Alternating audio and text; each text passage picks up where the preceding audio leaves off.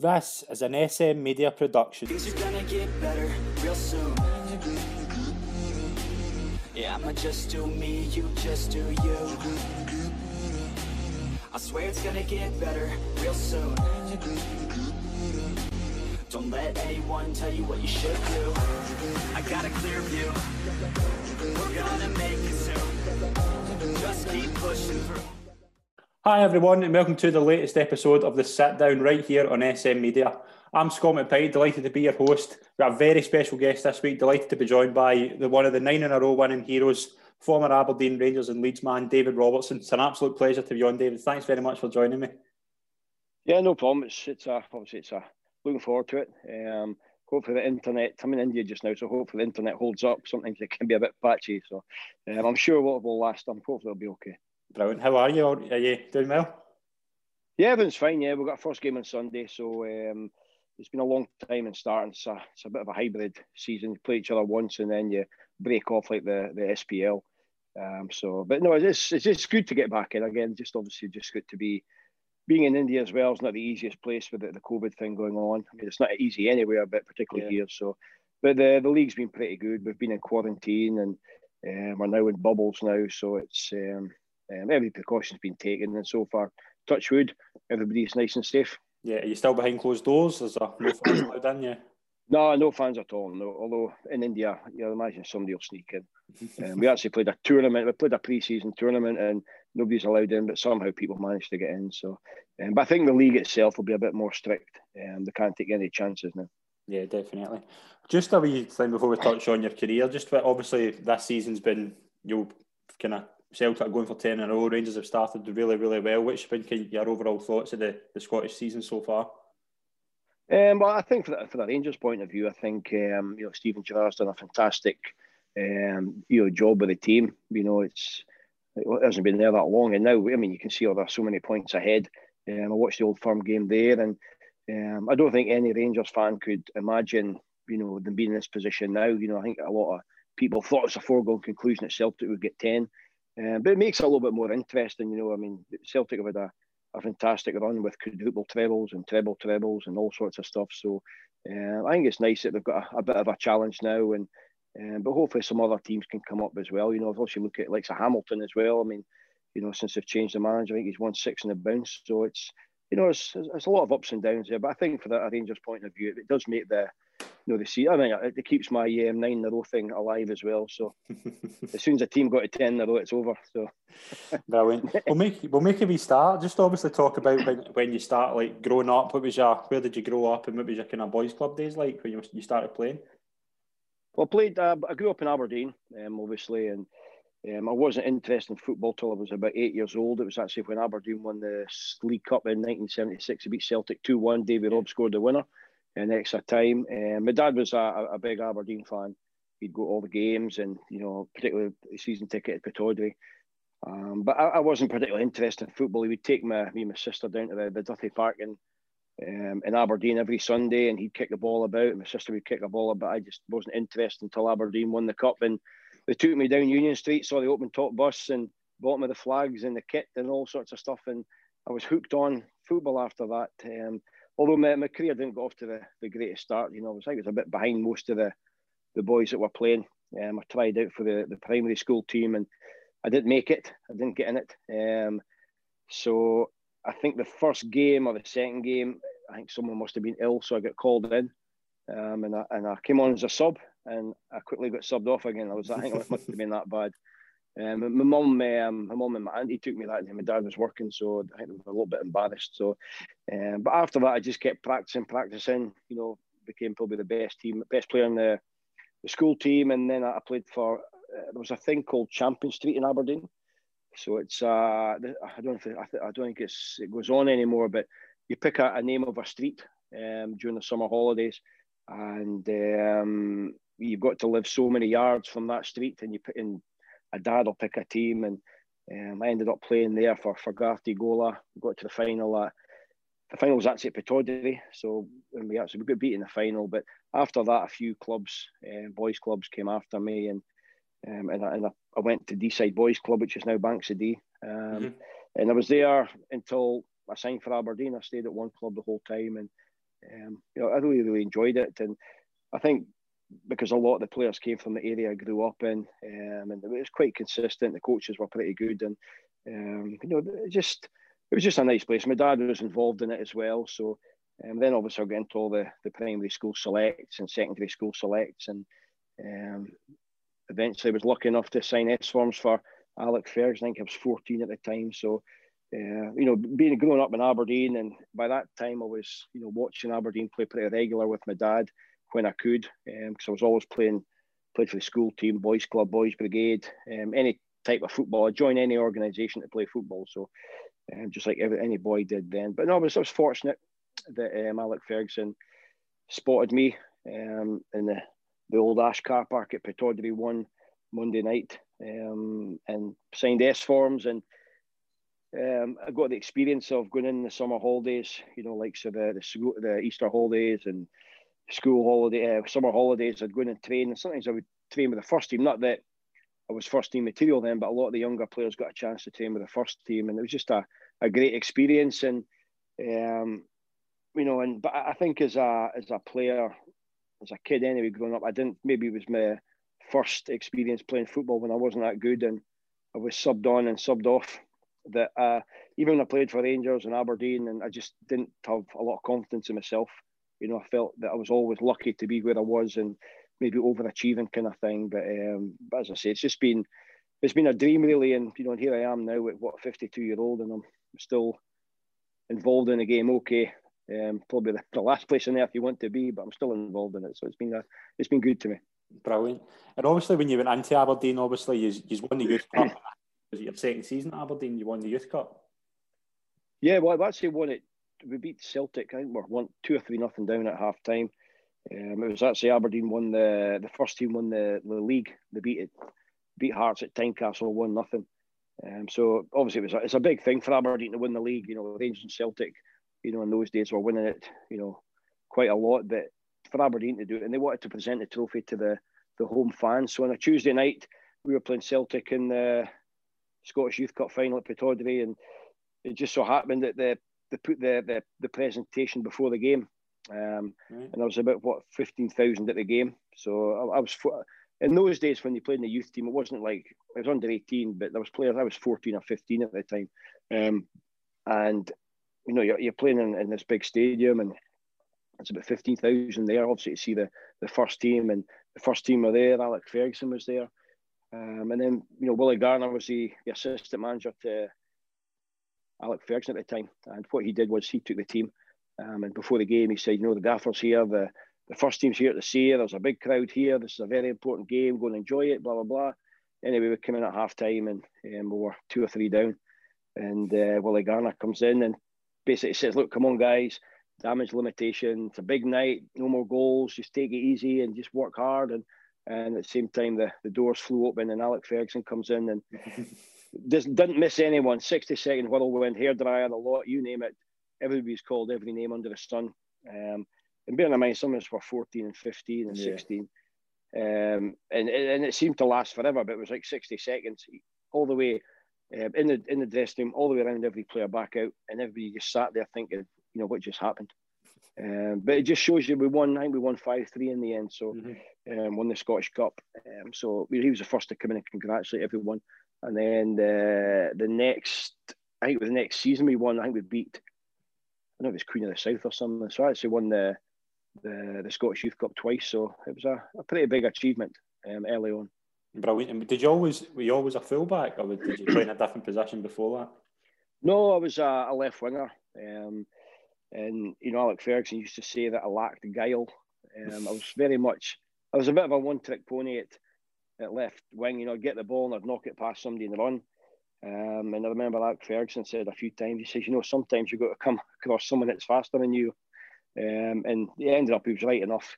As soon as I, I got to what I think it was about what 15 or something, I was playing the reserves quite regular then, and we were playing against adults, and I just didn't have enough about my game, and, and I really did doubt myself. I doubted myself before, but even more so then. And then we actually went to, uh, you know, I was, I was almost like a left winger, sort of, I think on his way out more than anything. And then we went on a pre-season tour. Teddy Scott took us up to the Highlands somewhere. It might have been Keith or her office or somewhere. Um, and this was with the reserves. You know, there was guys like I think Bryan Gunn might have played, and Tommy McIntyre, um, Stevie Gray, and players like that. So I was Willie Falconer. I was still young then. So the we played on a Saturday, and there were so many injuries. Only eleven fit players on a Sunday. Um, and they couldn't work out who could play left back, and I got told to play left back because I was the only guy with a left foot. so um, I played there, and I got man of the match, and I was a left back ever since. So, you know, people say that you know, in football, it's you know you deserve to be where you are. I've had a, I think I've had a lot of luck and um, a lot of things go in my favour, um, and because I think I was a, a bit of a, I was a limited player, um, but I think you know that really sort of changed me because I did feel that I was going absolutely nowhere as a, as a left winger, even though I signed S forms at Aberdeen as a left winger, and became a left back, and, and it just stuck then. Mm-hmm. And obviously, you, you do really well at youth level, move up to the first team, and you make your debut against Hamilton in the league at 17. What were the kind of pros like, the kind of first team players? What were they like with you, and who were the kind of good characters in that team? no, no, they were brilliant. I mean, you've got to remember, I was 17, and I was, you know, a year or so before I was collecting Panini stickers of Willie Miller, Alec McLeish, you know, uh, Peter Weir, and then suddenly you're playing in this, you play same team, same dressing room um, and, and they were fantastic. You know, Willie was the, the grumpy one that would slaughter me all the time. Um, Alec, big Alec McLeish was the, the comforting one. He'd sort of arm, arm around you, you know, give you a bit of advice. Who, you know, he's up there with some of the great players that I've played with. Yeah. Um, you know, he he helped me so much, and he was coming to the end of his career, and he was he was a fantastic player, and um, he'd always encourage me. Um, but they, they were really made to to make me feel welcome. I remember um, after my first game in the first team because I was still on the ground staff at the time. I was laying out players' kits, first team kits, and and everything. I remember I played against Hearts. Yeah, sorry, the, the game against Hamilton. And um, on the Monday morning, I come in, I go back into the away dressing room with reserves, and Teddy Scott says, "Don't I know you're in the, the home dressing room now, son?" And I'm going, "No, I don't want to go in there. I want to be with my mates. I don't want to go in there." And then you, you, you go in there, and um, you know, you, there's William Miller, there's Alec McLeish, and Leighton and Billy Stark and John McMaster, all these big names that basically you know the the, the Gothenburg legends. Yeah.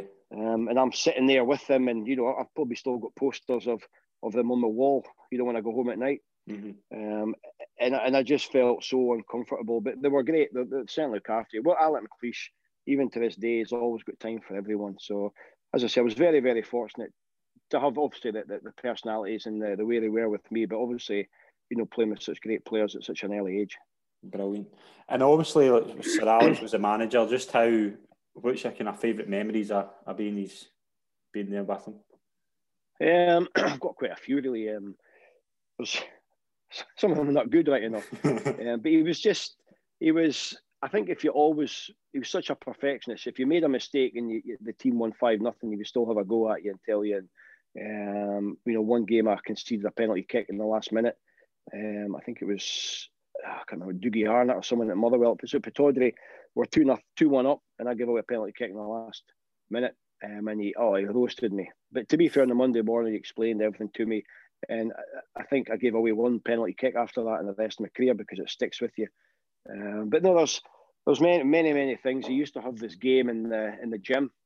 Um, what do you call it with um, in the gym it was called Tips. Him and Archie used to play it on a Friday afternoon. The ground staff they they would always um, they would always you'd also have to referee the game. So whoever lost, they were going to give you a punishment, running or, doing something. So this time there was two or three of us, and um, Archie won.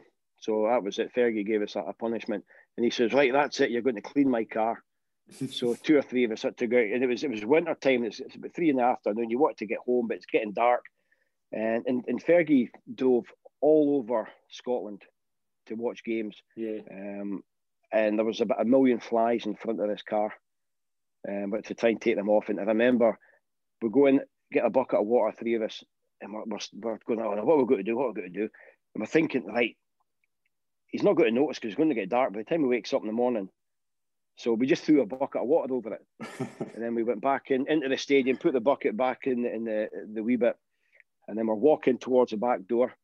Um, and we're just at the door, to wait open, and then you hear Fergie, Oi, where do you think you're going? Where do you think you're going? And um, it was like a, a, moment, what do we do? What do we do? So we ran for it. we ran, and um, so one of the players, Robert, he had his dad's car, and we all piled in the back of his car. And we're sort of looking out the window, looking out the window, and then we see Fergie coming out, you know, steam coming out of his ears and everything because we'd disappeared. Um, and it, I had to take two buses to get home, or a, a bus to get home after Robert dropped us in the town. Scott was from Peterhead, so it took him longer. But by the time Robert got home, he was told by his uh, mum that Fergie had called it to go back and, and clean the car. Um, but there's, I mean, a lot of things he would tell you in the in the days going past with Charlie Nicholas. You know, that the perm at the back, the hair, everybody had them, and I had one as well. And you tell you to get your hair cut, and it's down a bit here, and you get this cut off, and then you tell you, right, that's it. I told you to get your hair cut. But I did get it cut. No, no, no. So he send you back up to get it all taken off, and um, but you know he's he was he was good for me. You know, it, it's yeah. I think I think the one thing I found out about him is that I couldn't understand why you did the jobs in the ground staff like you know brush carpet instead of hoovering it. Um, you know, just the jobs you have to do. And it's to make you mentally tough. Yeah. Um, and I think as well that he's just a born winner. You know, the times that he's, it's no surprise what he did at Manchester United when he used to talk about Fergie time at the end. You know, it's just the will and the belief that he instills into all the players that you'll keep going to the last whistle and you, will never give up. You know, mm-hmm. and I think it started with that Youth Cup game against Celtic where you know you're two or three nothing down at half time. He comes in and he was ballistic, and then um, you win five three. And if he hadn't came in, we would have won that. And mm-hmm. it just shows you that you can do it. And just uh, I think he, he instilled me being a winner, and I've still got that fire in my belly now. Brilliant. When did you first hear that he was going to Man United? Um, it was it's weird because I was actually um, I was driving, but I was using my dad's car. So my dad was at the club, um, the the golf club. So I'd drop him off and pick him up at a night to have a few drinks. And it was on the radio going in, um, and I just heard that he's going, um, that he'd left to go to Manchester United. And see the next morning going into Pittodrie, it was like it was as if it was a funeral. It was the place was dead. Um, I don't think anyone could believe it. I mean, it's fantastic that he did yeah. go there, but no one could believe it, and it was just a real. You know, it's probably the low. Not, it wasn't low, but it was just an eerie feeling. It was almost like people were saying, "Well, what's next?" Because you know the likes of Alec McLeish and Willie Miller, you know, they weren't getting any younger. Um, so, and obviously Leighton ended up moving away. So there's a lot of um, uncertainty at Aberdeen at the time because he'd always, it was almost like he'd always been there. Mm-hmm. And when uh, Ian Porterfield gets the job, what was your what was your relationship like with him when he came in? no, I think he, I, I, I quite liked him, but I think he didn't quite understand, you know, what Aberdeen's like. You know, yeah. as, obviously as a club, that you know Aberdeen with Fergie, you know, they were winning leagues and they're winning Scottish Cup and Cup Winners' Cup and they're winning everything. And I think he came in a little bit like the the mentality of being in England. You know, the leagues are like with twenty teams, and you know, if you draw a game, it's a good result. You know, and we draw against St Mirren at home or, or, or something like that, and he'd be quite happy with that. Whereas that wasn't the standards that yeah. Aberdeen had at the time, even though the team, you know, players were moving on and they weren't as successful as they are, but there was still expectation with the supporters. And um, but I think I don't think it, it, mattered who came in after that. It's a bit like you know even now at, at Manchester United they're still finding it hard to yeah. get over Fergie. So I think that's that's a hard part. But I know I always got on well with him. The one thing that I remember about him was um, I think it was the first League Cup final um, when we lost in penalty kicks. I played in the semi final, but I couldn't play in the final because I broke my foot. Yeah. Um, um, so I, I, was obviously pretty down. We lost anyway, but Ian Porterfield gave me his medal. Um, oh, really? You know, it's a bit of compensation. So, you know, it's fantastic he did it. And, you know, obviously Ian's passed on, uh, passed away now. So it's obviously, you know, it, it's sad. And, but I always got on okay with him. And he was a fun guy. And, you know, things were always fun around him. Brilliant. Charlie Nicholas comes in as well. As a, yeah. What was your favourite stories with him? Well, Charlie was um, you know, in Aberdeen, there's no film stars. He's as close to a film star as there is. Um, and I, I, remember you go in nightclubs and, you know, everybody's flocking around Charlie as if it's a, a Hollywood superstar that's come in. Um, but no, he was just, you know, a, a lot of people say he's, uh, you know, a lot of people have got things to say about him, but I always liked him. You know, he's always, he always encouraged me and um, I was always a quiet kind of guy, but, you know, he was just, he's one of those guys that you always look up to, you sort of idolize him a little bit. And, and I think, to be honest with you, I don't think anybody in Aberdeen could believe that, you know, a superstar from Arsenal signed for Aberdeen. And mm. That was Ian Porterfield that that did that.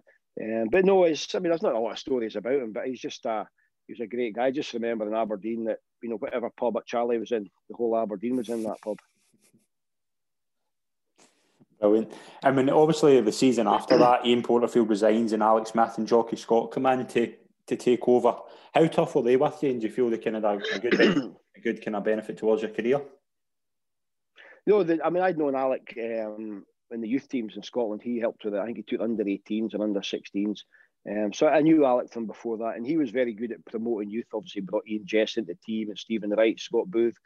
Um, he wasn't scared to put the, the young players in, and he was very, very good with the young players. And then you had Jocky that was the, you know, when you think about it, Jocky actually played in the same team as Willie Miller. Um, and Jocky was a, a great player in his day. He um, he was good with the older players. You know, he would he'd be the sort of the grumpy one, the bad one, and would always have a go at players. And he and he wouldn't be slow and standing up to a Charlie Nicholas or a Jim Bett or a Willie Miller. You know, he's and um, he wasn't scared that way. So they, they, both worked well together, even though they were co-managers. I think Alex Smith was the manager mm-hmm. um, more than anything. But there was a, it was funny when we went to went to Holland one time for pre-season, and I'll never forget they fell out with each other. So at, din- at dinner time, they were sitting at a different table to each other, and like the physio Davy Wiley didn't know what table to sit at, and if you want to ask a question, to Jocky, he would say, "Ask it, ask a gaffer," or you could take ask Alex Smith, ask Jocky, You know, so it, it, only didn't last for long, but it was just a it was, it was a weird thing. But um, you know, I, I, I do feel that you know that the, the, the, the some managers after um, Alec Ferguson, like Portfield, even though he, he got to a cup final and he won, I think he, oh, he got to two cup finals, I think it was. I'm not sure yeah. what it was.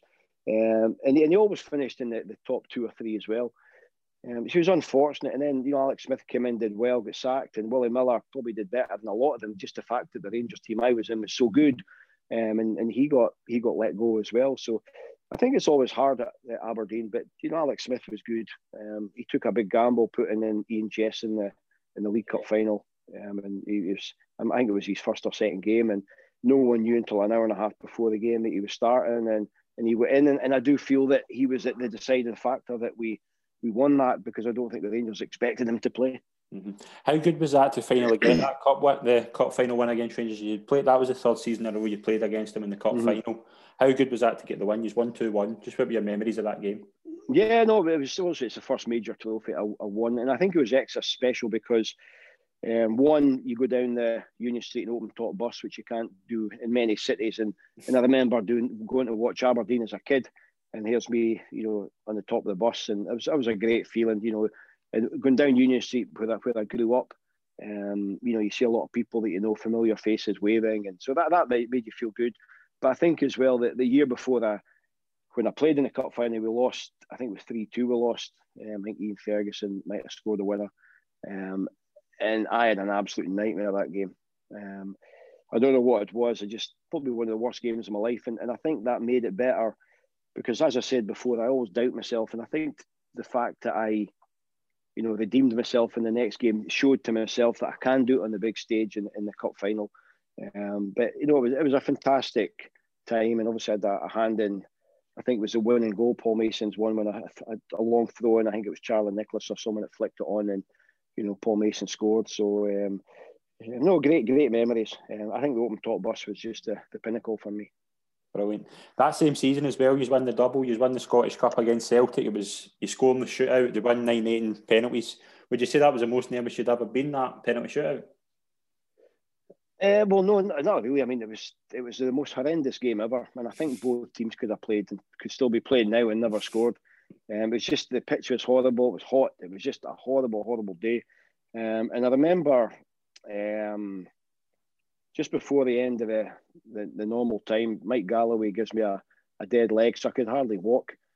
Um, and then you, you go into penalty kicks and you think to yourself, well, there's no way I'm going to be going into this. Um, there's no way in, in a million years I'm going to be taking a penalty kick because there was something like, end up being about seventh or eighth. And you always think it's going to be done after the first five. So I'm just standing there and the leg's seizing up, it's getting worse and worse. And, and eventually nobody's missing or it was all even. And then I look along and I see Graham Watson, who's 18. I'm thinking, gee, I, I, need to step up here. I can't let him go before me. So I go and I walk and I forgot about my thigh and, and honestly, I could hardly walk. I'm walking up and I'm thinking, gee, I can't, I can't even run. So I put the ball down, and everybody says to me, "Oh, it was such a cool penalty kick because you took two steps." But that's all I could because I could hardly move. And I tried to put it to Pat Bonner's right, um, and he actually went that way and actually mishit it and it went straight in the middle. Um, and and I think it was funny. I, wasn't really nervous. Um, I was lucky that I scored, but I wasn't nervous because I felt that you know I'll be lucky if I can even take a penalty kick because mm-hmm. um, I was injured and I didn't expect it. Um, so I wasn't really particularly nervous. It was just a case you go up there, and, and I did think to myself, right, I've got no idea what I'm going to do here because I didn't, I wasn't planned. I didn't expect to take a penalty kick, and and as I say, if I if I if I hit the ball through, um, Celtic would have won the cup. Brilliant. You mentioned earlier about Eoin Jess. Just how good did you think he would become? Um, well, so I mean, I actually watched. It was his birthday the other day, um, and I actually some compilation of goals um, I saw on um, I can't know what it was Facebook or Twitter or something. Um, and honestly, the goals, the quality of goals he scored, and it wasn't against. He scored a lot of goals against Rangers and Celtic, and um, you know I remember one game in particular we, we played Dunfermline and he scored a hat trick, but the, the quality of each goal was just incredible. Yeah. Um, and and and I think you know I, I'm not saying he, un, he was very very good, but I think he probably could have gone and played at a higher level. Um, I don't know why he didn't, but I think he could have played at the you know the top top level. I think he was that good. Mm-hmm. And that the last season you had at Aberdeen obviously was the season you challenged Rangers really close to the title. It came to a last day decider. You went a twelve game unbeaten run before that game at Ibrox. Were you were you confident that you could upset Rangers? Yeah, I think what the biggest problem that we had at that point was, um, you know, going into the, the second last game, uh, we I think we played St Johnstone at home. We won two one, and I think Motherwell beat Rangers, or yeah. I think we were losing. They were beating them two one or two nothing or something. And our game, for some reason, our game finished. We were in the dressing room, and the way the scores were would mean that we'd have to go to Ibrox to win. Mm-hmm. Um, and then as we came in the dressing room, Motherwell scored another goal, which meant we could only, we would have to draw at the, at the worst draw and win the league. And I think that was the biggest problem we had. Um, because it's always in the back of your mind, oh, a draw. Because you go to Ibrox, it's very difficult to win. But yeah. I think if you have to go there and win, you've got more chance of doing it, knowing that, you know, if you, because if you if you if you know the back of your mind, you've got a, a draw coming up, you're going to struggle. Um, and on the day we just froze, it just didn't happen. Um, you know, Theo Snelders didn't play that day. Um, so it was just, uh, and I think the atmosphere the whole day, you know, going to Ibrox is such a intimidating place anyway, particularly on a day like that. And you know, we didn't have um, a regular goalkeeper. Um, even though things were in our favour, you just had a feeling before the game it wasn't going to happen. Mm-hmm. And obviously, that was your last game for Aberdeen. Like, how do you how do you look back now? Your your spell at Aberdeen was it the, one of the best times of your life? Well, it is. I mean, obviously, you played your played for your boyhood club. Um, you know, I, I, remember when I signed for Aberdeen and I got my first game. I, I don't care what happens now. I've played for Aberdeen, and um, it, it's, it's a dream come true. It's like every kid, you know, you you get to play in, you know, you the stadium, you go and watch your, your heroes play, and and but I think the main thing for me was that I played with the players that I used to idolise. You know, Willie Miller, McLeish, McKimmie, you know, um, Billy Stark was there. I mean, you could go through the whole team. John Hewitt, I was very, very fortunate to play with with those guys, and um, but I think more more than anything, just to play from a local team and to say that I played for the the club I used to go and watch every week. Brilliant. When did you first hear that Rangers were looking at you? Was there any other clubs that were, were interested in you? yeah, there was a few. I think uh, that's the year my contract was up. Um, there was I think it was Aston Villa, Sheffield United, Rangers. Um, but the years before that, there was Liverpool, there was Manchester United, there was Coventry and Tottenham. Arsenal, you know, a lot of the big guns, even I, I think it was Bordeaux, I think in France. So there was a lot of clubs interested. But when my contract came, there was the three clubs that came, and but I knew probably two weeks before um, my last game for Aberdeen that I was going to be going to Rangers. Um, I remember we sort of verbally agreed to go. My agent with um, Graham Souness had agreed to go, and I remember we're in the minibus at Pittodrie going to Seaton Park to train with all the Aberdeen players, and you know, I remember, you know, driving back and the radio was on and says breaking news from Ibrox, Graham Souness had left for the Rangers and gone to Liverpool. Mm-hmm. And all the Aberdeen players are jumping about, yeah, oh, yeah, oh, and you can imagine what they were saying. and I'm sitting in the bus thinking, "Oh no, what's going to happen now?" Uh, but to be fair, Walter Smith, um, you know, they were to the word that they kept it, and um, as I say, it all got completed. Um, but I knew probably probably a week or so before um, that last game that I was going to go to Rangers. So um, obviously, it's it's, it's nerve wracking. You know, you're you know, obviously I was a pretty quiet in those days and shy and you know, and Aberdonians are very reserved people, and you know, you're sort of leaving your, your home city probably for the first time to go to you know Glasgow, where you know you've got the Rangers Celtic thing and everything. I felt, um, oh, you're very very nervous, but it's something you can't turn down. Yeah, definitely. What were your family's thoughts when you when you made the move to Rangers? Um, well, my wife, she supports everything. Um, we'd, we'd been married about a year or so. We'd been dating for about four or five years before that. So she knew what it was all about for me, kind of thing. Mm-hmm. Um, but my dad, um, my dad and my brother, my brother's twelve years younger. You know, they were obviously Aberdeen supporters, and my, my brothers are still a, a very, um, you know, Aberdeen, a, a, strong Aberdeen supporter. He lives in Oban, and he'll drive to Pittodrie and all over to watch Aberdeen. So I, th- I found it it was very very difficult um, for them. Um, my brother got bullied at school because obviously he was still at primary school when I um, left to go to Rangers. Um, and, and, my dad, you know, I think he found it hard. Um, he came and watched Rangers play because it was his son playing, but yeah, um, I think he found it hard that I'd gone away to another club. You know, I'm not saying he was disappointed, but um, I think he hoped that I'd gone to a different club. Um, but you know, I think the biggest compliment I could ever get is a year later he told me it's the best thing I've ever done. So that meant a lot to me. Um, but no, they, they I, I didn't realise at the time that it would have an impact on, particularly my, my brother. Mm-hmm. And when obviously Walter Smith was the, was the manager, he got the job after Souness, but Archie Knox was there as well, and obviously you were reunited with him. Just what was your yeah. first impression of, of getting in there with Walter and Archie? Um, it was good. I, I, remember the first day I goes in, and um, you know, you go in I, at Pittodrie, you go in the side door, and um, all the players, you know, quietly go in the side door and what have you. Rangers, you know, you go in the in the main doors, and there's a commissioner there, Stan, and Jimmy Bell takes you in, and, and you walk into the Ibrox dressing room, and you see, you know, Hateley, McCoist, Gough, uh, Gary Stevens, Trevor Steven, and you think to yourself, I don't belong here. Um, I shouldn't be here. Um, and then Jimmy Bell says to me, he says, uh, you got you got a tough um, you got you got big shoes to fill. And I goes, all right. He goes, yeah, this is your number here, number six. It was like they didn't have um, playing numbers. It was like training number. So I was number six. And he says, that's Terry Butchers.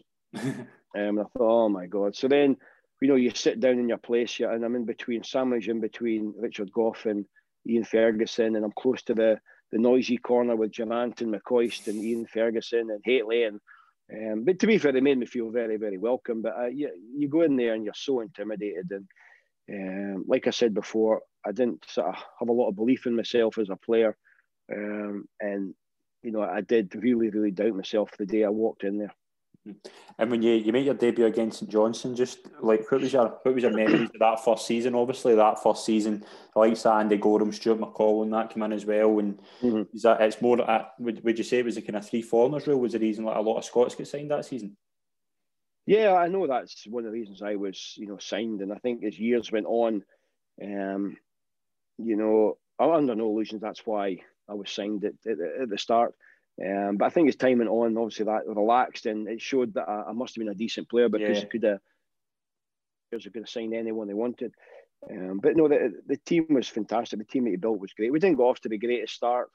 Um, I think we got knocked out us to the Champions League to Sparta Prague. Mm-hmm. Lost to I think it was Hearts beat us away.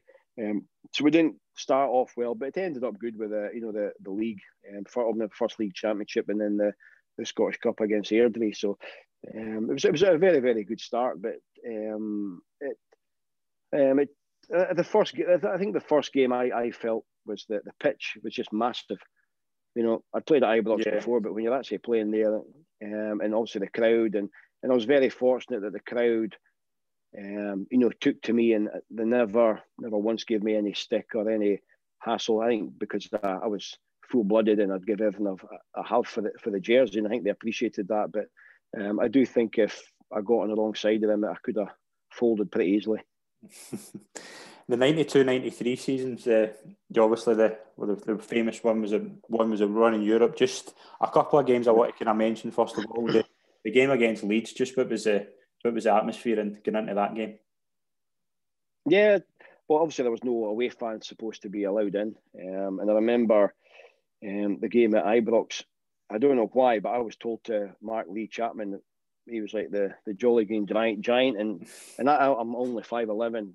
But anyway, the ball came in. I remember it, and I had a great clearance, great header out to edge the box, and McAllister volleyed it into the roof and net. And I thought, oh my god, here we go. Um, and and I did think because before the game it was, you know, the English league's far better than the Scottish league, and you go a goal down the first couple of minutes, you do think that's it. Um, but then, you know, the Rangers supporters got behind us. Um, we came back and won two one. Um, but I think Elland Road was, you know, it was really a memorable night. You know, Archie with all the newspaper clippings that even in England are, you know, two one's not enough. Leeds will win. Leeds will be in the Champions League. So all these things were pinned up on the board and, and what have you, and we're all wound up and um, and we go down there and you know it's probably the, the best display. Um, okay, as a team, but I think Andy Goram was fantastic yeah, that night. Definitely. And then and then Hateley, um, Hateley sort of scored the same as what McAllister did, a wonder goal in the first few minutes. Uh, it puts you 3 1 up. So it gives you a, a bit uh, um, a bit of breathing space. But I mean, you know, obviously Cantona and I think Rod Wallace was there, um, Strachan, Batty, you know, the late Gary Speed, just yeah. so many big names there. And, and we hung on and hung on, and then we, we nipped one again at the end. And it, it was, you know, it was also a, a bit like sort of against all odds. Um, and, and I remember actually when we came off, because there's no Rangers fans here, we actually got applauded off by Leeds United, which was a an amazing amazing thing to happen. And um, and obviously we had a a night out the night that night. I think it was in Manchester or something. So we all enjoyed that. And um, I think every Rangers player had Rangers supporters sleeping in their on their floors in their, their hotel room. Um, you know, a couple of tracksuits went missing and stuff, but it was just it was a great great experience. Brilliant. And obviously that the the night at Elland Road was did Sir Alex come into the dressing room?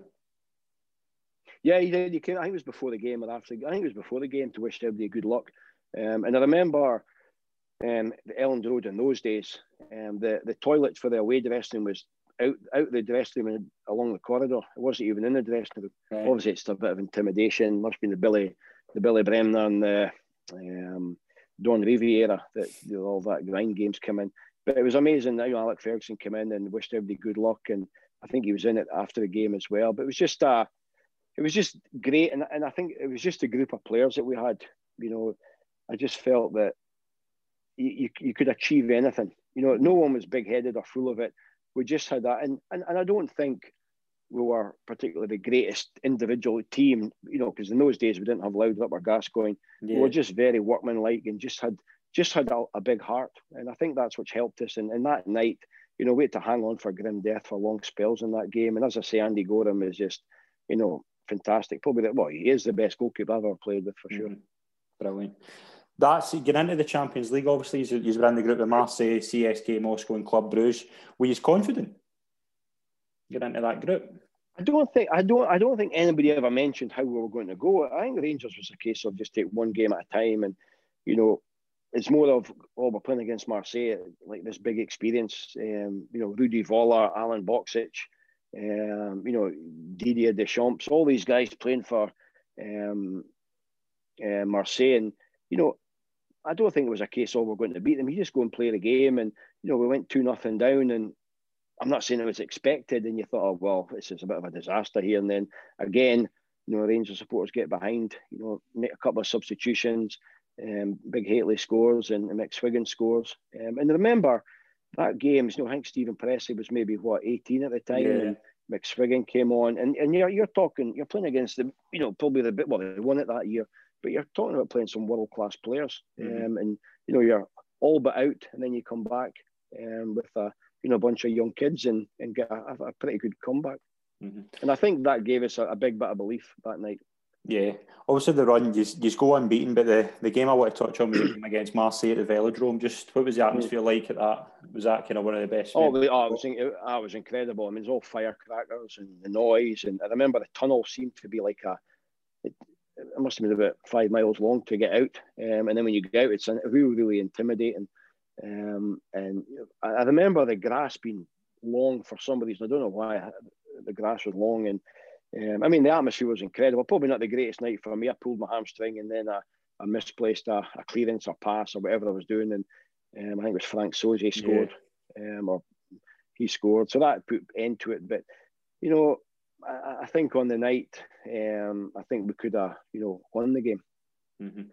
And that obviously we look back now, and obviously Marseille, we know what happened there. But do you look back now with kind of a better taste in your mouth at how how it went down? Like, no, I've been asked that a lot, and I think um, no one really thought anything about it because it was past, and, and I think we did pretty well. Um, as far as we got in the season that we had, you know, the treble, and I think we went 44 games unbeaten. Um, just a, a, memorable season, and yeah, it would have been nice to have you know, got to the final and, and had a crack at that. But, you know, I think everybody, I'm not saying satisfied, but I'm more than satisfied of, of, of that season to be a part of it. And I think I, I played, I was one of the players that played, you know, probably the most games um, that season as well, which which says a lot um, for me. And um, but no, I just think it was a, fantastic season, and you know, um, we did carry a bit of luck. I've got to admit, you know, you'd two 0 down against Marseille, and you come back two each, and then you know you, you get Nizzi's goal, mm-hmm. um, which came down with snow on it. So there was a lot of luck as well. And, and, you know, maybe our luck ran out. I don't know. But it was just a, a fantastic season. Um, great to be a part of that. Yeah, a domestic treble as well. Would you would you say that was the best season in your career? What was the kind of memories for the domestic season? yeah, I, well, I think. Um, I mean, I, I always go back to like Willie Miller. Um, I've met him once or twice since I've been back in Aberdeen, but you know, growing up, he was um, a hero of mine. Um, but then when you play again, play with him in the side, he's, he's grumpy as anything, and I would he blame me for his bad passes and and all sorts of stuff. Um, and you're, you're so young and quiet that you just take it and say, oh, you actually apologise for his bad pass. Um, so I remember he was a manager of Aberdeen at the time, and Aberdeen had a fantastic season, and I think they had enough points in the league any other season to win it. Um, but obviously they, they were second in the league to us.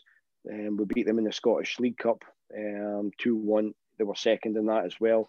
And then, you know, when you think about a, a Rangers player going for treble against your old team, yeah. the manager's the guy that used to slaughter you all the time. The game's played at Parkhead. You're in the Celtic home dressing room and you win the treble. I don't think it gets any better than that. Definitely. How good was the camaraderie in that team, and what was the kind of best stories you remember for that that season?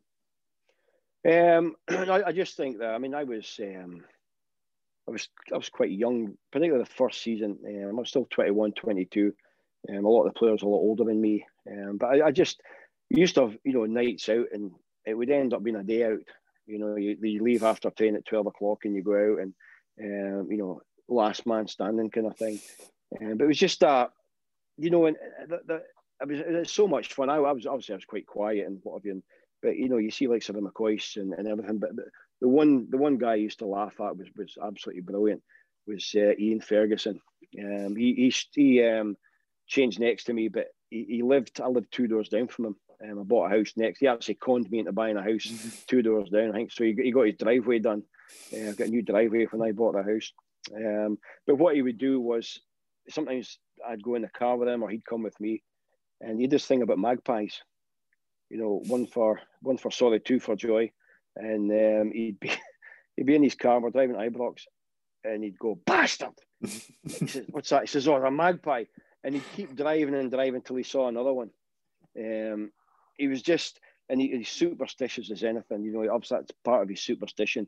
And I remember one day he had this thing when um, he, he says, I, I sat next to him for I don't know how long it took me for I asked him because he had this thing of putting his socks and shoes on before he put his trousers on.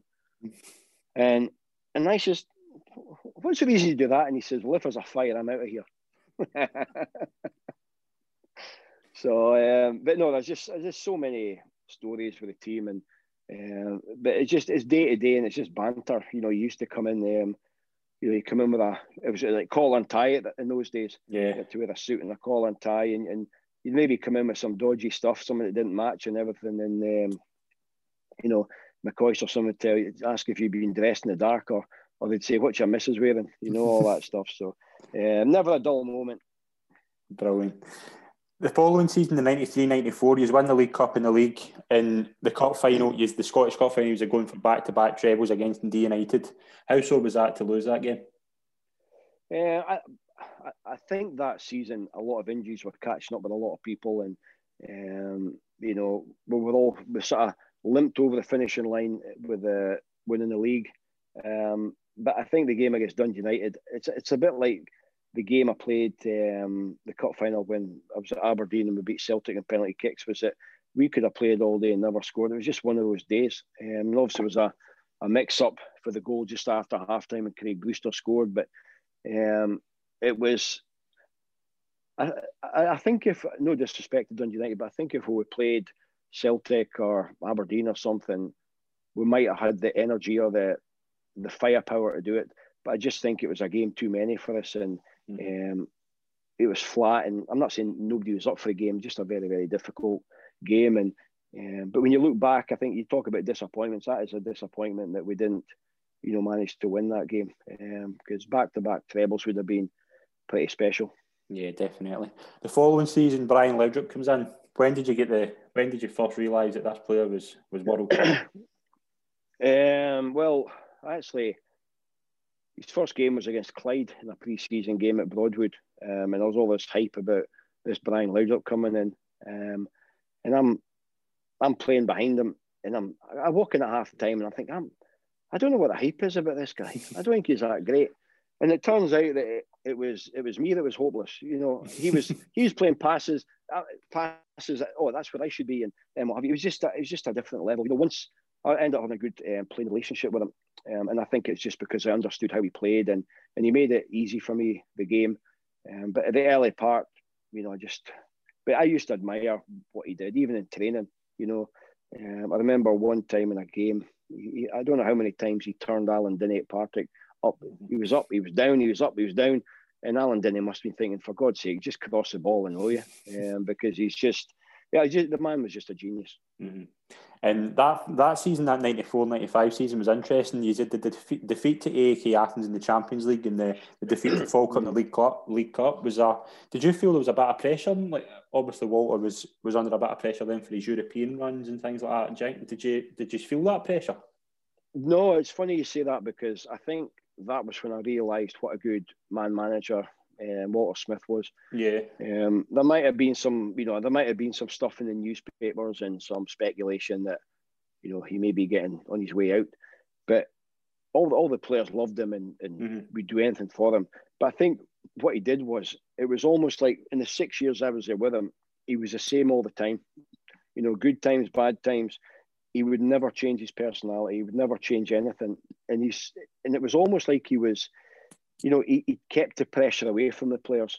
You know, you wouldn't think that we'd lost those games and not, but I think Falkirk beat us in the cup um, at the same time. And, and I don't think anybody would believe inside the dressing room that we're going through such a bad spell. He just kept it away. And I think it, it, it, the man was a genius. I think that he managed to do that because, you know, being a manager of Rangers can't be easy, the pressure that they're on. You know, I mean, you look at Neil Lennon at the moment, you know, you know, last year he was a, a hero, and now he's obviously things are going well, and and you know supporters are on top of him, and um, I think Walter Smith must have been through that as well, but he never ever showed it, and he kept it all away from the players. It was tremendous.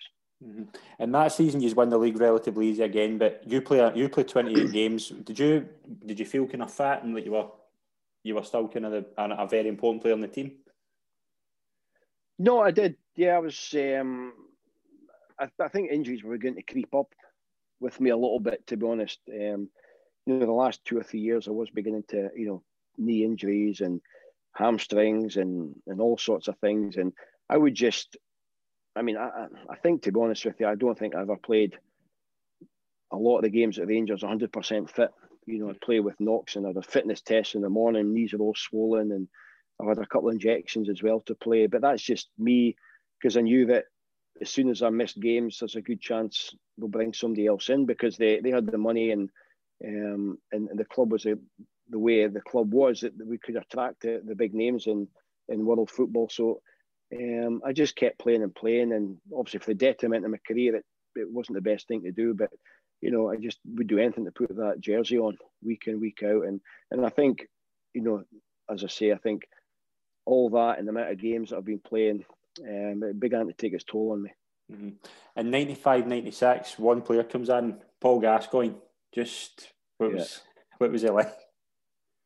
Well, he's just um, you know the, the man on the pitch is a genius. Um, but I, I, must admit, he because he was right footed, he always tended to go to the right hand side, and he never really sort of came to the left hand side. So he'd almost pretend that he was going to give me a pass and then turn and go the opposite way.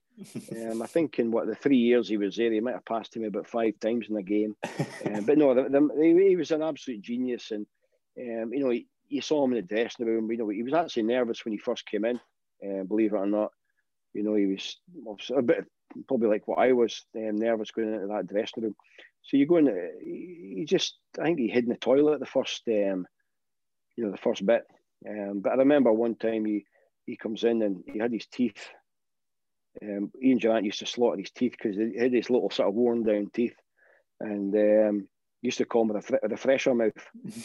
so, um, and he he went away and he came in at training one day and he came in and his teeth were like like Jonathan watching you know, that Frank McAvennie. They're like five sizes too big, and oh, I know you can imagine the stick all the boys gave him. Um, I think he, I think Walter told him to go and get a couple inches filed off them. I'm not sure, but um, but no, he was just. He was such a, a, a, great guy, you know, on the buses, on the bus, you know, coming back from Aberdeen or Hearts or Dundee or something. Often he would sit next to me, and you know, and you could tell that, you know, he was just he's just a good guy, and uh, but he knew he had a he had a hard life because he was under the microscope all the time. People was yeah. getting followed, and um, and, and some of the things he used to tell me, I used to feel so bad for him. Um, mm-hmm. You know, I mean, everybody wants to be Paul, Paul Gascoigne, the type of player he is, the fame, but I think, um, I think he had a, I don't think people realise what a, a, hard life he had um, living in that goldfish bowl. Yeah, definitely. See, just while we're on it as well, you, you played three times for Scotland. Was it a, is that a kind of big regret that you didn't play more for them? no, I'm just glad because um, I played for Scotland at every level, you know, youths and um, under 21s and B international and obviously the main team. But, you know, I think, you know, a lot of people say that I've got issues with Craig Brown and stuff. I don't particularly have issues with it. The, the issue I had at the time was that um, I was going to win these Scotland tips. I was in a lot of the squads, yeah. Um, but I knew if Tom Boyd was fit, um, I wasn't going to play. So you're there, you're sitting about in a hotel. You know you're not going to be playing. You're not training as much as you can, and then like I said before, I wasn't the most confident player anyway. You go back to Rangers and your confidence is a bit dashed. So, um, you know, I eventually, after a while, um, I was in a lot of squads, and but I knew I just wasn't going to play. I, I played, I think I played against Switzerland um, at Pittodrie. I got called in at the last minute because Tom Boyd was injured, and I played well that night.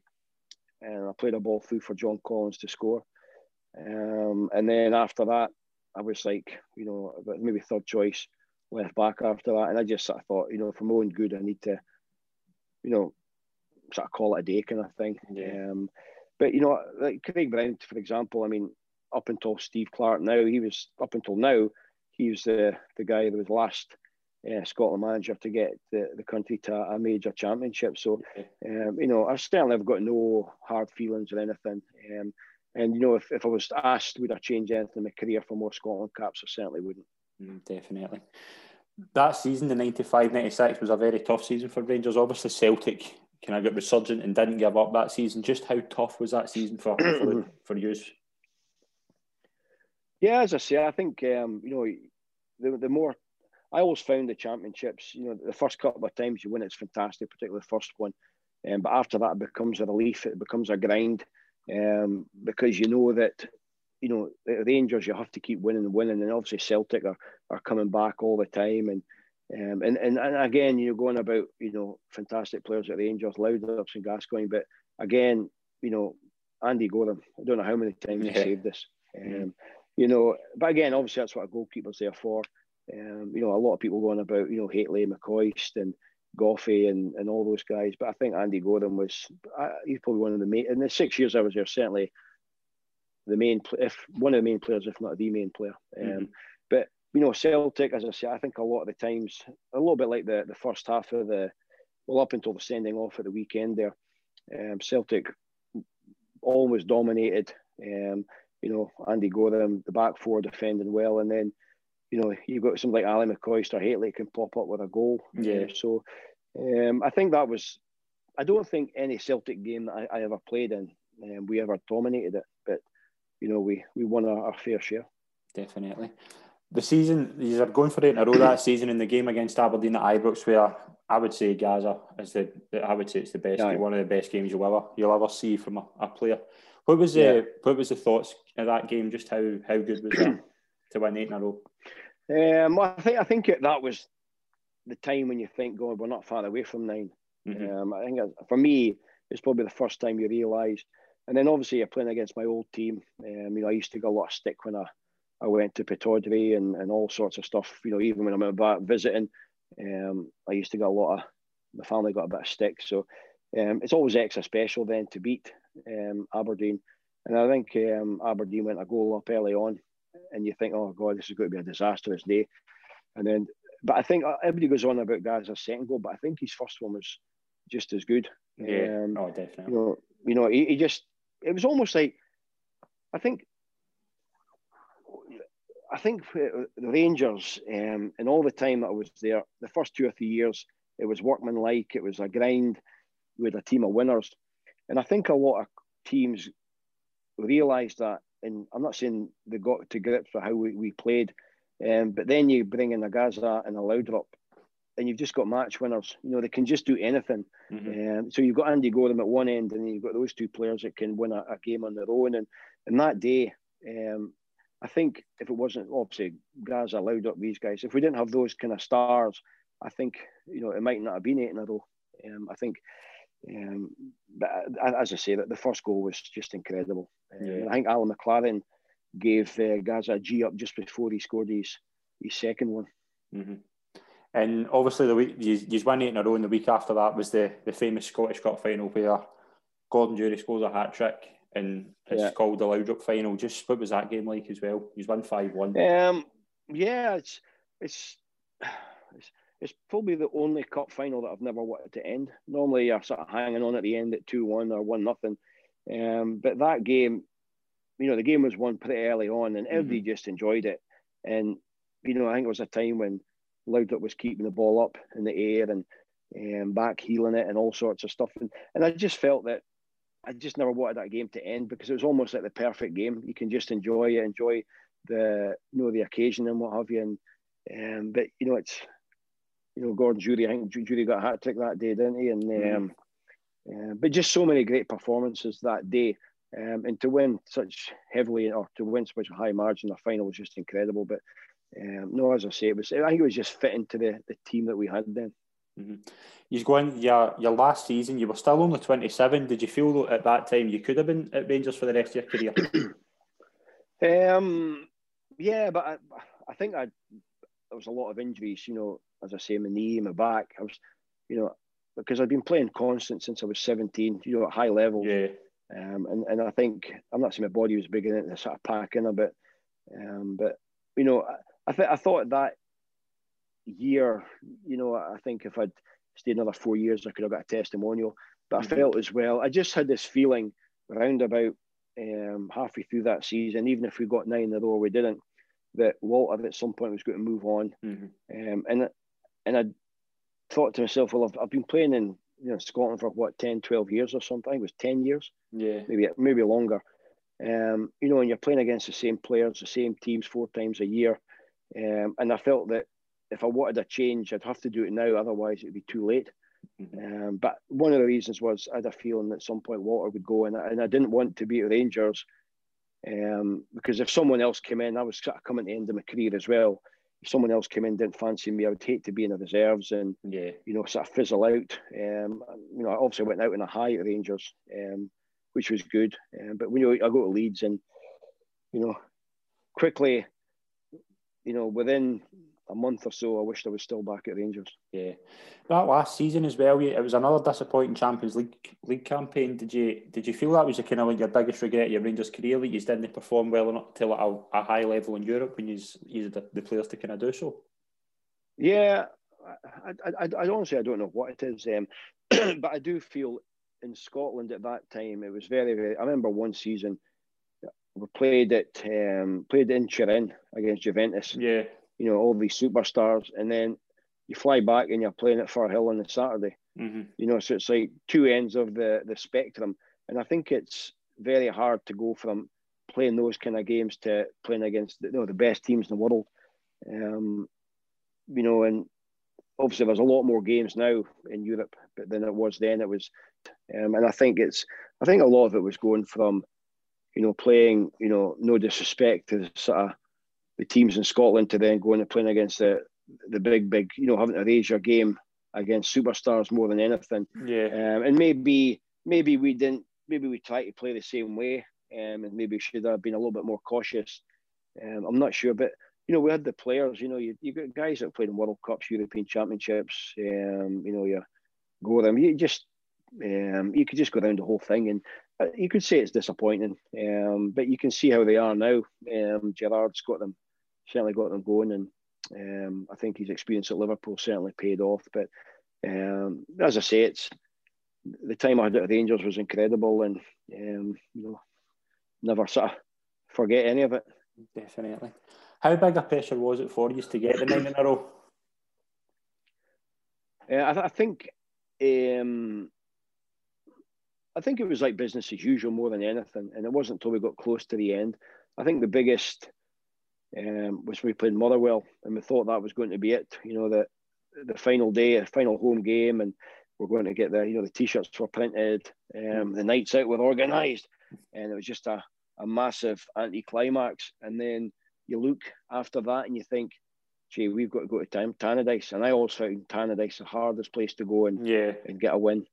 Um, and then obviously after that, Tynecastle. So it's like you think to yourself, well, you, no disrespect to Motherwell, but you know that's the, game you're going to win. It didn't happen. Owen Coyle, I think, scored a couple of goals, hmm um, and you know suddenly you're going to Tannadice on a, in the midweek, um, and you know that's that was a real pressure game. I think it was good that we knew we had another chance if if we didn't do it that night. Um, but you know, as I say, we just ground it out at, at Tannadice because it's a it's a horrible place to go and play. Yeah. How big were the Old Firm games that season? Do you remember the game at, Parkhead? Was I think did Hateley Hateley come back that season? Didn't he? It was like Andy Dibble Yeah, net. that's What was that game like? Actually, he I, I actually believe it. I was I think I was injured. Mhm. Um, I'd pulled my hamstring, or maybe I was suspended. I'm not sure. Um, so I missed that game. But I remember um, couldn't even go to the game tickets, and you know sometimes it's not the safest place to go.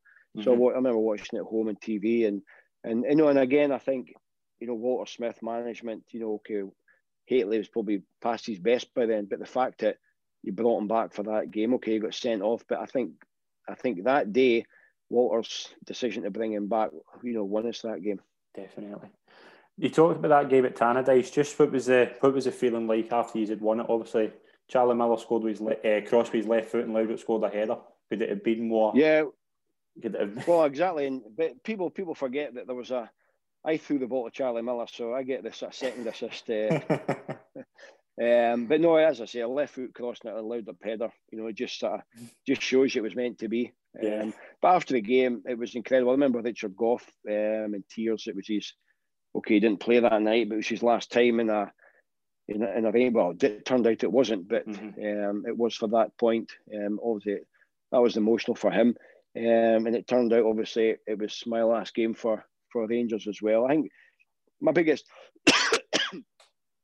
regret really was um, not going back on the bus right. and celebrating Yeah, because I think you know I was told guys I went back with his full kit on and I think they were stopped at pubs and he was in with his old kit on and um, you know I must have, it was obviously I heard it was a fantastic night out and but you know I decided to you know go back my wife was at the game so I went back in the car with her and um, you know I didn't realise how I don't actually think I realised how big nine in a row was um, until maybe you know the next day or the day after that um, what an achievement it was um, because I was always a person that just sort of, you know, keep an eye on, on the next game because, you know, it might be my last. You know, Rangers, I could get injured, Rangers could sign somebody else. So I never looked too far ahead. But that is a big regret that I didn't go back on the on the team bus that night. Yeah, you touched on as well. Obviously, you you you wanted to try a different league. Like, was that was that the kind of big reason you decided to move on, or were injuries playing a part as well? Um, it wasn't as much injuries because um, the the deal, well, the move to Leeds almost didn't happen um, because I had a knee injury that I didn't know about. Um, but no, I, I, just felt that you know it was weird that you know all throughout my career there's um, that see the beginning or halfway through that nine in a row season, um, I was all I almost went to Inter Milan. Right. Um, it was all agreed between the two clubs, and I had agreed personal terms, and um, I was all set to go. But um, Roy Hodgson got sacked, and it, that sort of stopped. And then after that, there was all these clubs came in. You know, Atletico Madrid came in, Valencia, um, a couple of Italian teams. Um, they all came in, and I was tempted to go, but but George Graham seemed to be very very persistent to to take me to to Elland Road, and I met him a couple of times, and um, you know, just a always a very very persuasive guy, and um, you know, financially it was a it was a good it was a good move, um, and then we we took the took the chance. Um, but then when I, I got there, I had to get everything was agreed and done and dusted, um, and I had to get a, a medical, and then and then after the scan, they told me that I'd no uh, cruciate ligament. Um, And I didn't realise that all the medical records going back to Rangers, I'd been playing without one for about five years, um, and I didn't know. And then as soon as I knew, I developed a limp, started to limp, uh, even though I'd managed to play, you know, hundreds of games. Um, and then it was always in the back of my mind, and and I felt probably at Leeds United, I was only ever seventy percent fit. And then when you go to I remember my first game was Arsenal at Elland Road against you know Overmars and Ray Parlour and um, you know Ian Wright, all those guys, and you just realise that I'm not saying it's a different level, but everybody's fast. A big part of my game was speed, um, but everybody was fast. You needed something more about you mm-hmm. to, to be successful there. But you know the problem I had was that as soon as I knew about the injury, um, I was only seventy percent um, fit um, and obviously mentally, it was always on my mind. Yeah. Just before we touch on Leeds, just obviously you won 12 trophies in your six years at Ibrox. Just sum up like your experience there and the the, the friendships you had with the, the players. Just yeah, how, how good was I, that time in your life?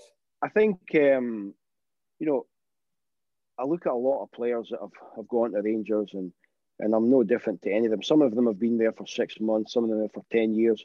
But it's almost like if if you've only been there a month, it's your club. It's yeah. It's it sort of changes your life. It just gives you that. I don't know. It's just an outlook in football, um, and I think it's the supporters how well you're looked after. And uh, don't get me wrong, I had a you know very very successful time there. Um, but I, I, feel myself that um, I, I loved every minute of it. I wish I could do it again. Um, but the one thing I feel that I was very very fortunate and lucky to have had the the privilege of playing there for that length of time. Brilliant. You move on to Leeds, as you said. George Graham, what was your first impressions of him? No, he was great. You know, he's um, he sold me on on Leeds. Um, pre-season was fantastic. Um, you know, I played pretty well in, in pre-season, even though I, knew the back of my mind about the injury. Uh, and I played the first few games, and you know, played well against. Uh, we, we first game was Arsenal, and um, I think we, we beat Newcastle, we beat Manchester United at Elland Road. Um, and then suddenly he decided that he wanted me to change the way I defended and played, and and I tried to change that way, and I just I couldn't do it. I was I was 28 at the time.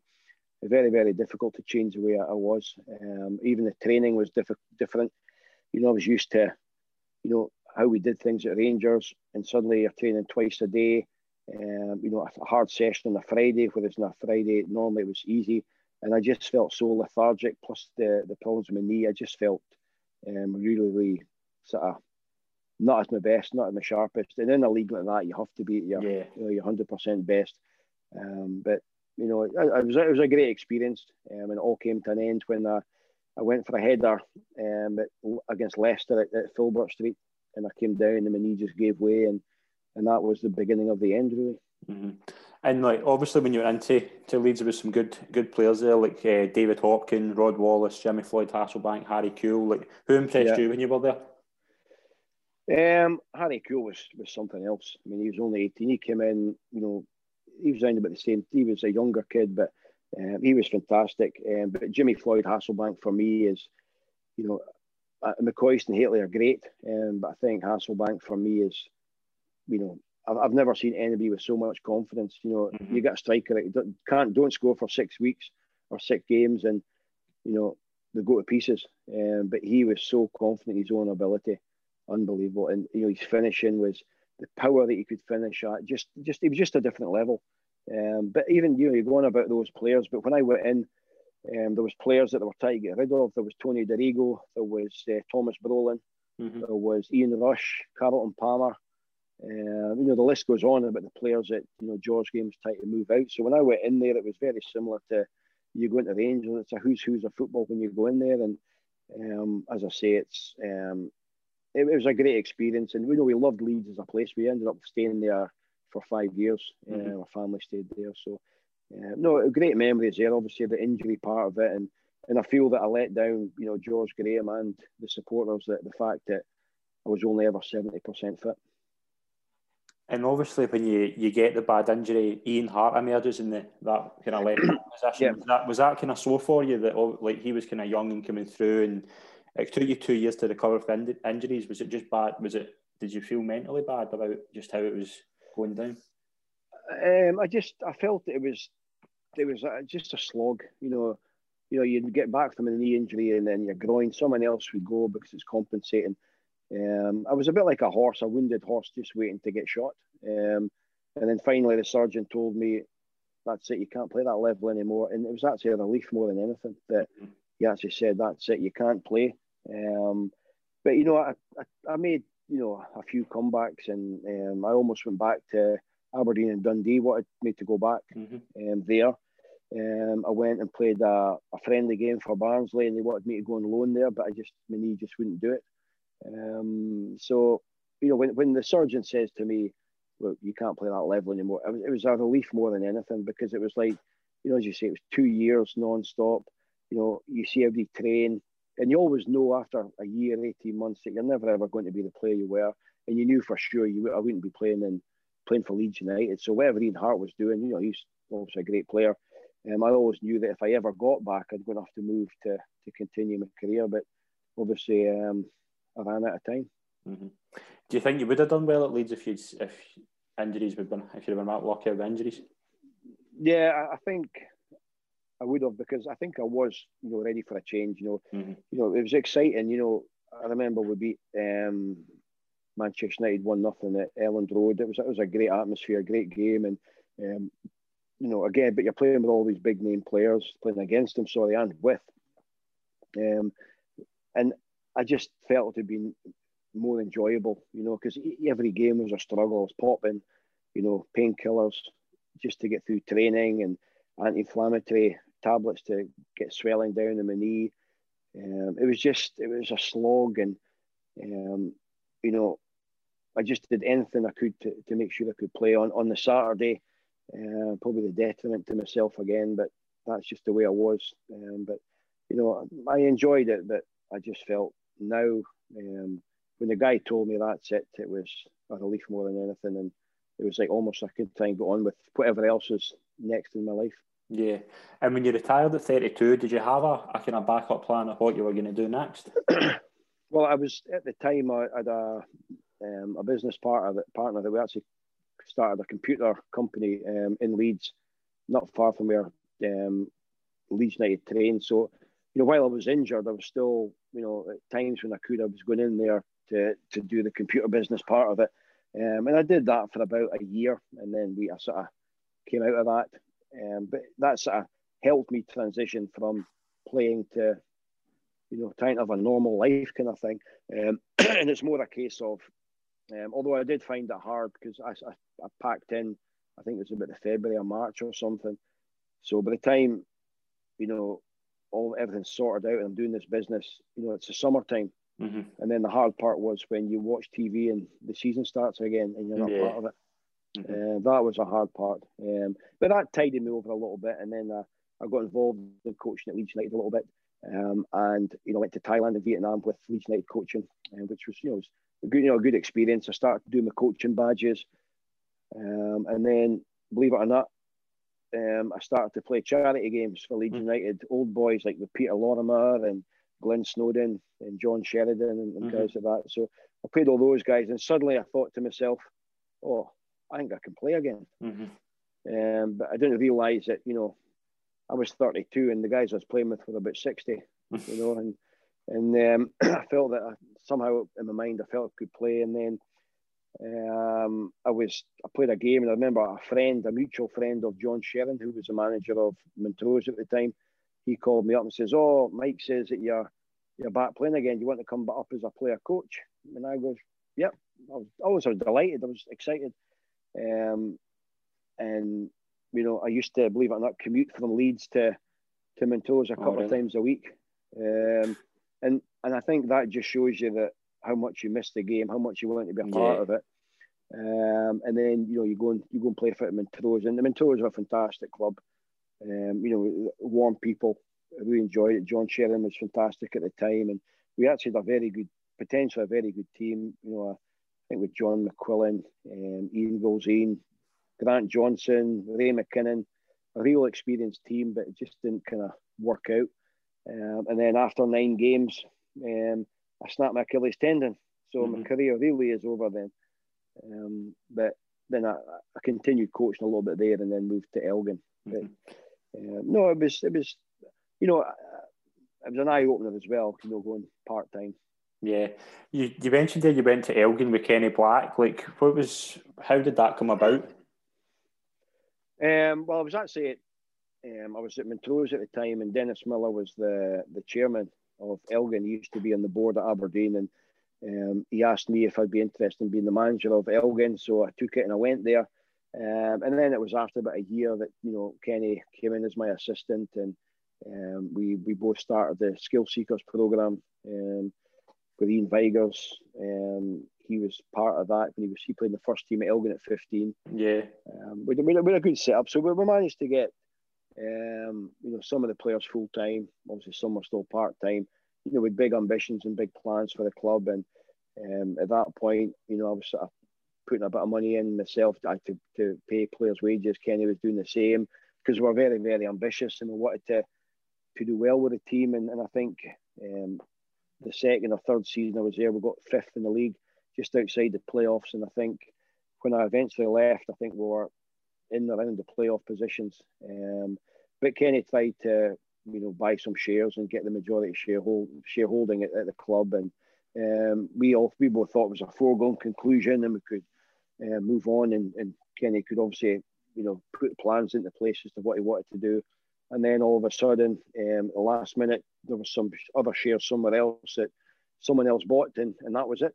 Mm-hmm. Um, Kenny didn't get the club. Obviously, he he left, and I quickly resigned and just basically said, you know, enough's enough.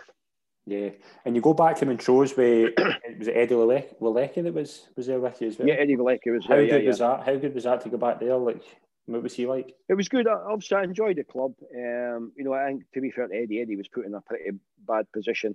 Um, he he was a manager there. I came in as co-manager, and I think it was sort of forced upon him more than anything. So it was a it was uncomfortable. Um, he eventually left, and I became the manager. And you know, we had a good start to the the time I was manager. I got manager of the month, um, and then you know, players were players were getting signed, and all these players were coming in. Some of them I didn't know too much about, and um, and I just you know, the results start to go downhill, and I just felt that you know it's it wasn't really what I was wanting to do. Um, and it's the shortest I've ever been at a club or, or whatever. And I just felt that you know I need a I need a change. You know, yeah. And it was hard going. You know, I think the disappointing of the Elgin thing, then going to Montrose and you know being a part of being a co-manager, then manager. Um, um, it just it didn't sit too well with me. Mm-hmm. And obviously after that, you, you you take a decision to leave Scotland. Was it? Did you always kind of plan to move to elsewhere? Like, um, well, no. Um, believe it or not, um, at the end of my career, um, I had a, one or two opportunities to go to the MLS. Um, obviously, injuries put paid to that, um, and you know, me and the family every every summer when there was you know five six weeks off, we'd rent a house in in Orlando, stay there for five weeks, and you know just live the life kind of thing. So we always fancied that, um, and then I got the opportunity to go to America, a club called Sereno in Phoenix, um, a youth club, um, coaching three teams at the time just thought it was a, a, good opportunity. You know, obviously the kids particularly Chelsea, my daughter, she was about 14 or 15 at the time. She found it very, very difficult. Um, but we ended up staying there for 10 years. Mm-hmm. Um, you know, it was, it was, a great 10 years. You know, kids spent most of their life there. Um, all three kids went to college and university there. So that was good. Um, and then, like everything else, you know, probably there too long, 10 years at the at the club Sereno. Um, you know, things turned sour, a lot of politics in, in youth soccer there. So um, that's that came to an end. Um, but before, but during that time, I was, um, you know, the, the, the, head coach of uh, Phoenix FC Wolves, which is now Phoenix Rising. Um, Didier Drogba played for them um, a year or so ago. So we started that franchise. Um, but again, you know, it that turned out a little bit sour. Um, yeah. You know, it was a good experience. It was good to get back into professional football. And I think that gave me the bug mm-hmm. to, to try and continue in that vein. And um, like you said, we signed Scott Morrison, we signed uh, Darren Mackie, um, and we signed Anthony Obodai, played at Ajax in Ghana. Yeah. So, you know, with some very, very good players there. But, you know, Darren, it's a, it's a short season there. Darren came over and he, he played up front with a guy called Aaron King. Um, and they, they hit it off really well in pre season. But the, la- the first game or the last training session before the first game of the season, uh, Darren um, pulls his groin. Mm. So, you know, when he does come back, he's only ever half fit. Um, but there's a funny story about Darren uh, when we were there. So, we went through a bit of a bad spell because there was a point where the players weren't getting paid. So I had to try and motivate the players. I'm, you know, buying them crates of beer and buses, going to game to game to try and keep them happy, keep them morale up. And, and we go going pretty well, but we go to this place, Tampa. And um, we're playing in this, it's a college stadium. And there's a, a lake behind one of the goals. So it's we're playing really well in the first half, absolutely battering Tampa, and they were a good team. So start the second half, Anthony Obodai clean through in the goalkeeper. Goalkeeper takes him down, um, penalty kick, goalkeeper off, down to 10 men. I thought to myself, this is our day, this is our day. Darren steps up, he hadn't scored a goal by this time. He steps up, runs up, hits his ball over the bar into the lake. And um, I'm, I got like, oh, I can't believe it. Two minutes later, Tampa got the park and score 1 0. and as the goal goes in, I turn around and I see this ball floating away miles away. And I think, oh my goodness. And then um, we the club ran out of money. So eventually we ended up almost playing in that public park. And um, our last game was against Richmond kicker. Tam McManus actually played for them and he scored. And um, Darren Mackie's only goal in the US was an own goal. He scored an own goal. I mean. So um, yeah, that was a bit of a, a tough experience, but again, it's it was all part of it. It's good. Was the standard good over there? No, it's good. It's getting better and better. You know, there's a lot of the college uh, soccer over there. I don't think it gets the credit it deserves because it is, you know, it's it's good. I don't think anybody really gives it the, the real credit it deserves. So yeah. I think that's a, a big problem in the US you know, my son was there for a long time, and I think that's how we found it hard to get a club back in Scotland. Um, you know, he's, he's playing here in India with me, and there's ISL clubs wanting him, and um, so you know he's top talent. But I think playing in America, there's a bit of a stigma attached to it. Yeah, definitely. You move on to India. when did you first hear that there was a there was a job at Kashmir? Um, well, believe it or not, about a month or so before, uh, well, maybe about eight months before I got offered a job in China, um, which I never took. And then around about the same time as Kashmir, there was a, a job in Uganda, and I turned that down and um, offered Real Kashmir, and absolutely no idea anything about India, anything about the I League, nothing. So I just jumped and had a go at it, uh, which turned out to be um, at the time probably not the greatest idea. Um, I didn't I didn't understand. I didn't know. I did no research. It it was actually a war zone I was going to. Um, right. uh, you know, the, the most heavily militarized zone in, in the world that I'm going to, and I didn't understand that. You know, in India, there's India, 90% of the, the countries in sunshine all year. Um, in Kashmir, there's harsh winters, um, there's four seasons, um, it's bleak, internet goes out. Um, it's just, at times, it's horrendous. Um, mm-hmm. and, I, and I went there and, you know, against my wife's blessing, and um, she does say so. She she wasn't too happy with me. No internet, can't can't call home. Um, Mason's trying to come to Scotland to play football. Can't get in touch with him. Um, you know, it, it was horrendous at the start. It was really, really bad. Yeah. And obviously, when you get in and take the manager's job, you get promoted to the first division. Was that always a target to get the, the club up to the, the highest league? Um, I, I, to be honest with you, I don't know. I just I just came in and um, you know had to basically scrap the team and start again. I had to do trials. You know, had to look at videos at foreign players. Um, I didn't really know the league to be honest, and with a very very low budget um, in the I League Two, and you know, so I remember somebody told me they said, look, whatever you do in this league, don't lose games. Don't try and force a win. Just don't lose games. And we, we never lost a game, and uh, we got promoted. Um, and it was probably one of the greatest achievements based on because I know the the journey. You know, we'd have to go on thirty hour train journeys, thirty hour um, bus journeys, go in the back of vegetable trucks to, to training, you name it. Um, just it's just incredible, um, just exactly how much um, we had to go through. Um, and, and when you, you look back at it and you think, God, I mean, I was living in a house in um, Kashmir, bed went on fire, electric blanket went on fire. Oh, really? I was in my bed one night. Um, assistant Jimmy, his toilet blew up. Um, the cistern blew up and a million bits. You got to go to the bathroom one night and there was no toilet, it was just a hole in the wall. Um, just so many hurdles and disasters. And you know, when I first went there, there was no no kit, no kit, um, no balls, nothing. Um, no stadium, there's no dressing rooms, and now we get twenty thousand at games. We've got floodlights, we've got dressing rooms. We're sponsored by Adidas. Um, it's incredible how it's all turned around. Yeah. How did the documentary come about with the BBC? um, I was actually coming back from um, the after winning the I League Two. um, and I got a, a, message from Greg Clark. Um, I don't know how he got my. I, in fact, he his cousin is actually Derek Lilley, who I right. played with at Leeds United, and yeah. somehow he got in touch with me and and he said, you know, I'm looking to do something. A Scotsman doing something bizarre. Um, so he came up to the house and he did like a test run. I told him a story about one of the, the things that happened there, and um, they sent it to BBC and he got commissioned.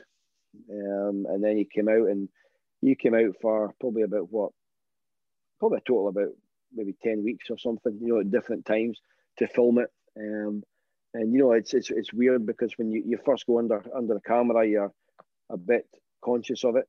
But because it's the microphone's on you 24 7 and you don't see the camera all the time. And, and by this time, I'm good friends with Greg. I totally forget that I'm on camera.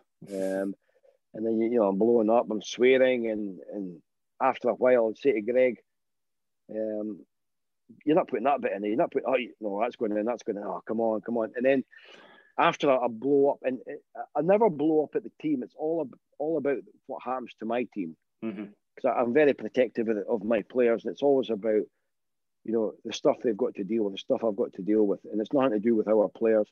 And there was one time I blew up the youth coach, and I walked away because I had to go to a meeting, and I just thought, oh no, I can't believe I just did that.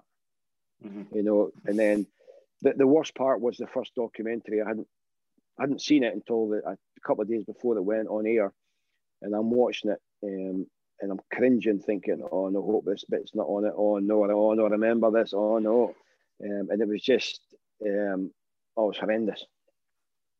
And obviously, your your son Mason's over there with you as well. Like, do you think he's going to progress pretty well? And is what's the plan with Mason? Is it is it the plan always to come back home? Um, um, I think so. I think he'd like to come back, or I think he'd like to go to the USA. His fiance's in, in Phoenix, so right. um, it's been hard for him the last year or so because of the, the COVID thing and then been yeah. playing over here. So I think his ideal thing is to go to the to the MLS or the uh, USL or whatever, just to be closer to her. But he's been fantastic. You know, his first year you know, you take your son over and you think, is he going to be good enough?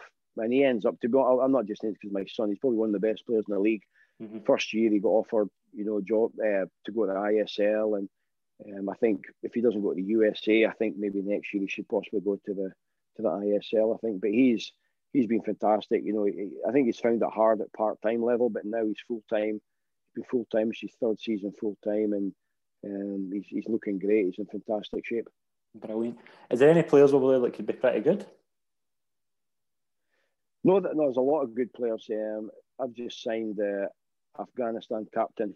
Um, because you allowed this last year it was six foreign players. This year it's four, um, but want us to be of Asian descent. So um, we've got Amiri, um, captain, um, signed a, a player, Lukman, a striker from um, Nigeria, and we've got, obviously got Mason, and we've got um, uh, Dipanda Dicka, who's been the top goal scorer in the league. He's from Cameroon, mm-hmm. so he's um, you know hopefully he'll score some goals for us. But you know, last season we had a player, um, Krizo, he was six foot seven striker. Um, just um, you know, but they could. The, the one thing about um, India is it's the easiest place for a player to get a visa. Right. You know, so um, it's it's easier. So, you know, you think of all the players from Africa and all around the world that are maybe not playing for a country, get enough caps to get visas. You know, they'll get a game in India. And I think the levels, you know, pretty high. Plus, the Indian players are good. We've got one player, Danish Farooq, from uh, Kashmir. You know, I had I've had him for four years now. Um, and he's attracting attention from the ISL and the Indian national team as well. So, um, and I've just signed a, an Indian international as well. So, um, no, the level's very, very good here. Brilliant. And what's the plan? What's your kind of plans? Would you are you planning on staying out there long term, or would you be interested in coming back back over at some point? Uh, I'd obviously like to, to come back in, in you know in Scotland or England, but it's very very difficult being out for so long. Yeah. Um, you know that would be nice to be closer at home, but it is very tough um, you know, last season, the season before, well, not well, the first season in the I League, I was away at home, away from home for nine months, um, and I find that quite hard being away from home. Um, I enjoyed the, the break during the lockdown um, before I came back here. So yeah, ideally I'd like to, to go back to, to the UK or Europe, um, but it's it's a tall order. You know, there's so many, you know, coaches and managers looking for jobs, and um, but it, it would be hard to leave here as well because it is a um, it's been great. You know, it's it sounds a bit weird. It's, the, it's probably the, the most ideal and the best job that I could imagine, but yeah. it's just in the wrong place. Mm-hmm. Um, you know, it's just a. I've just got an emotional attachment to the club and to yeah. Sandeep, the owner, and the people of Kashmir. Brilliant. Are you all right closing some quite fire questions? Yeah, no problem. Yep, yep. Brilliant. No. Out of your whole career, who would you say was the best player you ever played with? Brian Laudrup. Really? Is it hard to is it hard to split him and Gazza? Well, no, I think I think just the relationship I had with yeah. with, with Laudrup was it I would it, it was always be Stuart McCall would give Laudrup the ball, I would make a run and he'd thread it through an eye, an eye of a needle. Um, and nine times out of ten he would find me and he just it was it's a joy to to play with. Um, even just watching him destroy teams, just fantastic. Brilliant. Best player you played against? Um, I think the player I struggled against the most. I mean, I've played against Beckham and Giggs and Overmars and all these guys, great, great players. But the player that gave me the most problems is a guy that you probably never heard of, Ivo Den Bieman. Um, mm. He played at Montrose, he played at Dundee, he played at Dunfermline, and I think he might have played at Raith Rovers. And every time I played against him, he would destroy me, and I had no clue what he was doing. I don't think he knew what he was doing. Um, but he was he's definitely the toughest opponent. Brilliant. Favourite away ground you played at in your career? Um, I think Pittodrie. Um, I know I played there as a, as a kid and I supported there, but when I went back with Rangers, just the atmosphere, um, you know, and, and then obviously I'm going back. I'm, I'm a, a quite a, a, determined character, and, and when people turn against me, uh, it sort of spurs me on even more. And I think that at that happened. Um, you know, it was great when I played there, but when I went there as a as a an away player, um, and you win, it was such so satisfying, and just the atmosphere of it, and um, just just brilliant. Brilliant. Favorite film or TV show? Um, I me and my wife we we watch a lot of Netflix stuff and and, and that kind of stuff, but. Um, we actually watched The Fall recently. We really enjoyed that. It was good. Um, but we do. We watch a lot of shows and TV. I think she's got me onto Bridgerton or something just now. Um, we sort of watch it when I'm away. When I'm away, um, you know, we'll watch things together on the iPad and, and stuff like that. We'll sort of watch stuff together. Um, but no, we watch a, a lot of TV. Um, you know, mainly series on Netflix. Brilliant. Interesting fact about yourself. Um, a lot of people think that I'm, you know, I'm, I'm quite this tough, hard guy and swear and, and all sorts, but I'm, believe it or not, I'm actually very, very sensitive. Um, like, we, like we, we lost a, a dog probably about two years ago, Sammy, Cocker Spaniel, and I still can't get over him. Um, and obviously my mum passed away recently as well. So those kind of things, yeah. but animals and I just, you know, love animals. We've got, we've got a, a rescue dog when we lived in America called Dexter. Um, he's a poodle. He had, a, he had a bad leg, so he had to get amputated. So he's got three legs. We flew him back to Scotland when we moved back, and um, you know, we inherited my daughter's um, first boyfriend. Well, not first, boy, a, a boyfriend in America. He had a cat, came to stay with us in America for two weeks, um, and what five years later on, the cat's in Scotland with us. Oh, um, so we've got other dogs, uh, just animals. We just love animals, and but I'm very. If, if I lose a pet, I'm, I'm, very, very. It takes me a long, long time to go over it. Who would you say was your best friend in football? Um, I would think players that I've played with, probably Paul Mason.